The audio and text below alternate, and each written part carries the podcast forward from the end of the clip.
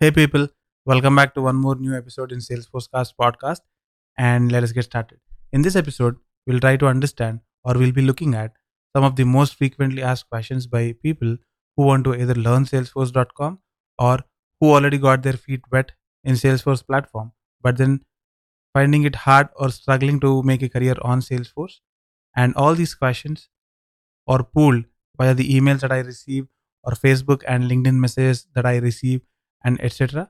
And if you're here thinking that this is going to be an all technical episode, like how my other episodes are, then let me tell you beforehand that this episode will be focusing upon softer aspects rather than focusing on the technical aspects. So let us dive in. So one of the most frequently asked questions is, people tell me that they are from non-programming or non-I T background, and they often ask me, will they be able to get a job in Salesforce though they don't have any prior programming experience? And my answer to all the questions, which summarizes to the same thing, is programming has got nothing to do with your electives in your engineering or in your high school. For that matter, I have been programming since ten years, and all the good programmers that I know of, computers is not their elective in engineering or high school. Let me give you an example and probably you'll get a better hang of it. You can go and check out for someone called Ali Abdaal in YouTube. He is a YouTuber and he has got his own channel. And this guy is a junior doctor in Cambridge. And he also builds Node.js apps. If you look at his background, this guy has got nothing to do with computers in his high school, but then he builds good Node.js apps. Also, I believe that programming is nothing but logical thinking. And I also strongly believe that all of us will have some sort of logical thinking within us. Let me give you an example and things will start shaping up. Assume that you make thousand bucks per month and your expenditure is two hundred bucks per month. So the problem is what you spend is more than what you make. And the solution is you need to get down your expenses less than that of what you make. That is a solution. And the approach that we take is, maybe if I'm you, what I would like to do is I'll try to jot down all the expenses that incur in a month, and I'll try to categorize them into four buckets, priority one bucket, priority two bucket, priority three and four buckets. So I'll try to put all the expenses based on the priority, and I'm sure that all the expenses which fall under priority one and priority two buckets cannot be tinkered with. Whereas the expenses that fall into priority three and priority four buckets, there will be a fair possibility wherein we can squeeze some expenses there, and I'll make sure that my expenditure is somewhere close to one thousand or maybe nine hundred, and I'll make sure that I also have a saving of one hundred dollars if it is possible. So this is basic logic, and all of us are smart enough to figure out this logic, and to put this logic into action we need some sort of programming language. It can be C, C plus plus, Java, anything. So I believe that programming language is just a tool, and what we actually need to build things is logic. If you ask me, what I think happens here is people usually feed their brain with the thought that they're not good with programming. They say this thing again and again. And eventually what happens is when someone starts training them or when they start going through any YouTube video, immediately their brain shuts and their brain tells them, come on, what are you doing here? Don't you know that you can't program? And something of this sort happens. So the solution that I can think of is, please come out of the preconceived notion, and everyone will have some sort of logical thinking within them. And you need to start somewhere and start small, be consistent, and each and every baby step that you put towards your goal will matter. And when you do this repeatedly, at some point of time, I'm not saying you'll come to a position where you'll be able to build anything, but I'm saying you'll come to a position where if someone asks you to build something, you'll be confident about the process of searching for the right thing, finding the right documentation, going through it and trying to figure out what that has to be built, and start with few lines of code, and eventually you'll build it.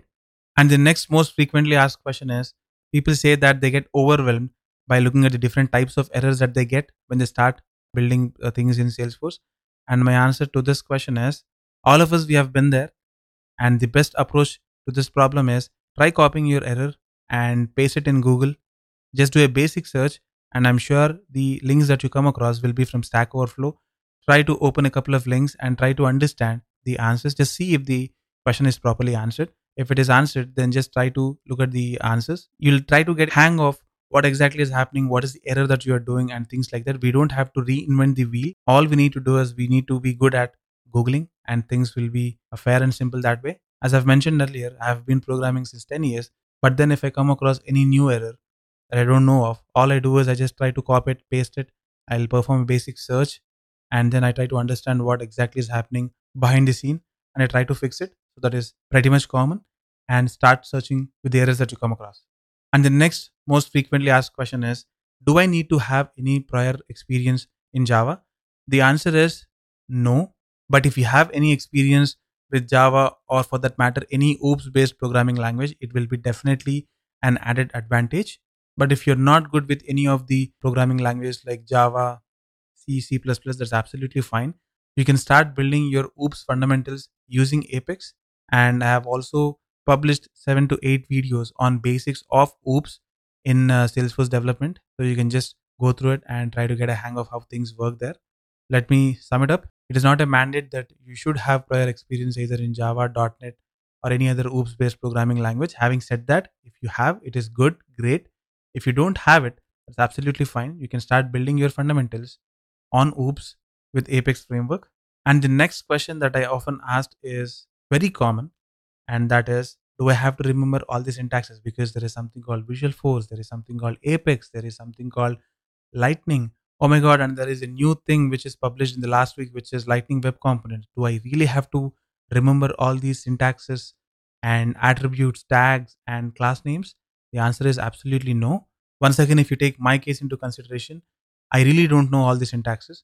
Uh, whenever I need to build something which I'm not uh, sure of, then I do a basic Google search. And uh, I'll be shown few links to Salesforce documentation. I'll just try to lift some programming syntaxes from there and I try to make use of that. That's absolutely fine. Or the next approach that you can think of is, I use a text expander. So text expander is nothing but a piece of software where you have key and a value. So whenever you key in the key, it gets the value which is associated to this key and it shows right in front of you in your P C or Mac. For example, uh, if there is something called dang one eighty R, it gives me aura attribute and name is equals to double quotes. Likewise, there is one more key which I often use, which is B M E T. When I use this key, the value that it returns is public void name of the method, parentheses and curly braces. So you can make use of some shortcuts like this. And I don't know if a text expander is available for Windows. However, I use a Mac and there are text expanders like typeinator, text expander, atext and things like that. And I have a ton of snippets stored in my text expander. It really boosts up my productivity so that I don't have to actually remember everything. In spite of having a very good text expander, very often I try to refer the documentation when it comes to attributes that you use in Lightning tags or Visualforce tags. And I try to get a hang of what attributes are available, what is their purpose and things like that. Because the documentation changes very frequently and it is very much required that you refer the documentation again and again. So well, the answer is you don't have to actually remember all the syntaxes. It's a pretty usual and common thing to refer documentation when it is required and try to make use of things there. And the last of the top five questions that I usually get asked is, is certification a mandatory thing? Uh, well, my answer is no, but this answer varies from person to person. Personally, what I believe is your skill matters a lot rather than having a certification. Having said that, as I've mentioned earlier, different people will look at this in different possible ways. So, however, if you have a certification, it is well and good. But ultimately, what matters is your skill. Let me take some time and let me try to emphasize something here. Do not get into this vicious circle of getting dumps and taking up your certification, because that is not going to take you anywhere. As I've mentioned earlier, again and again, it is ultimately the skill which is going to help you. I would say better don't have a certification rather than doing it that way. So to sum it up, what I would say is start building your skill set, post which you can think of giving up your certification. And as I've mentioned earlier, do not get into this vicious circle of taking dumps and writing your exams, because you're not doing any good to yourself. And before we end it, let me try to pull a shameless plug. In case you want to learn anything related to Salesforce, may it be admin or development or integration or Lightning experience, you can check out my course. I have a website which is w w w dot salesforce cast dot com. You have monthly, yearly, and lifetime membership. Since the holiday season started, if you want to pick something up and if you want to start building your Salesforce skill set, then I would say now is the time, because you'll have close to ten to fifteen days of vacations. So that's all for this session, and stay tuned. I'll resume back with one more episode.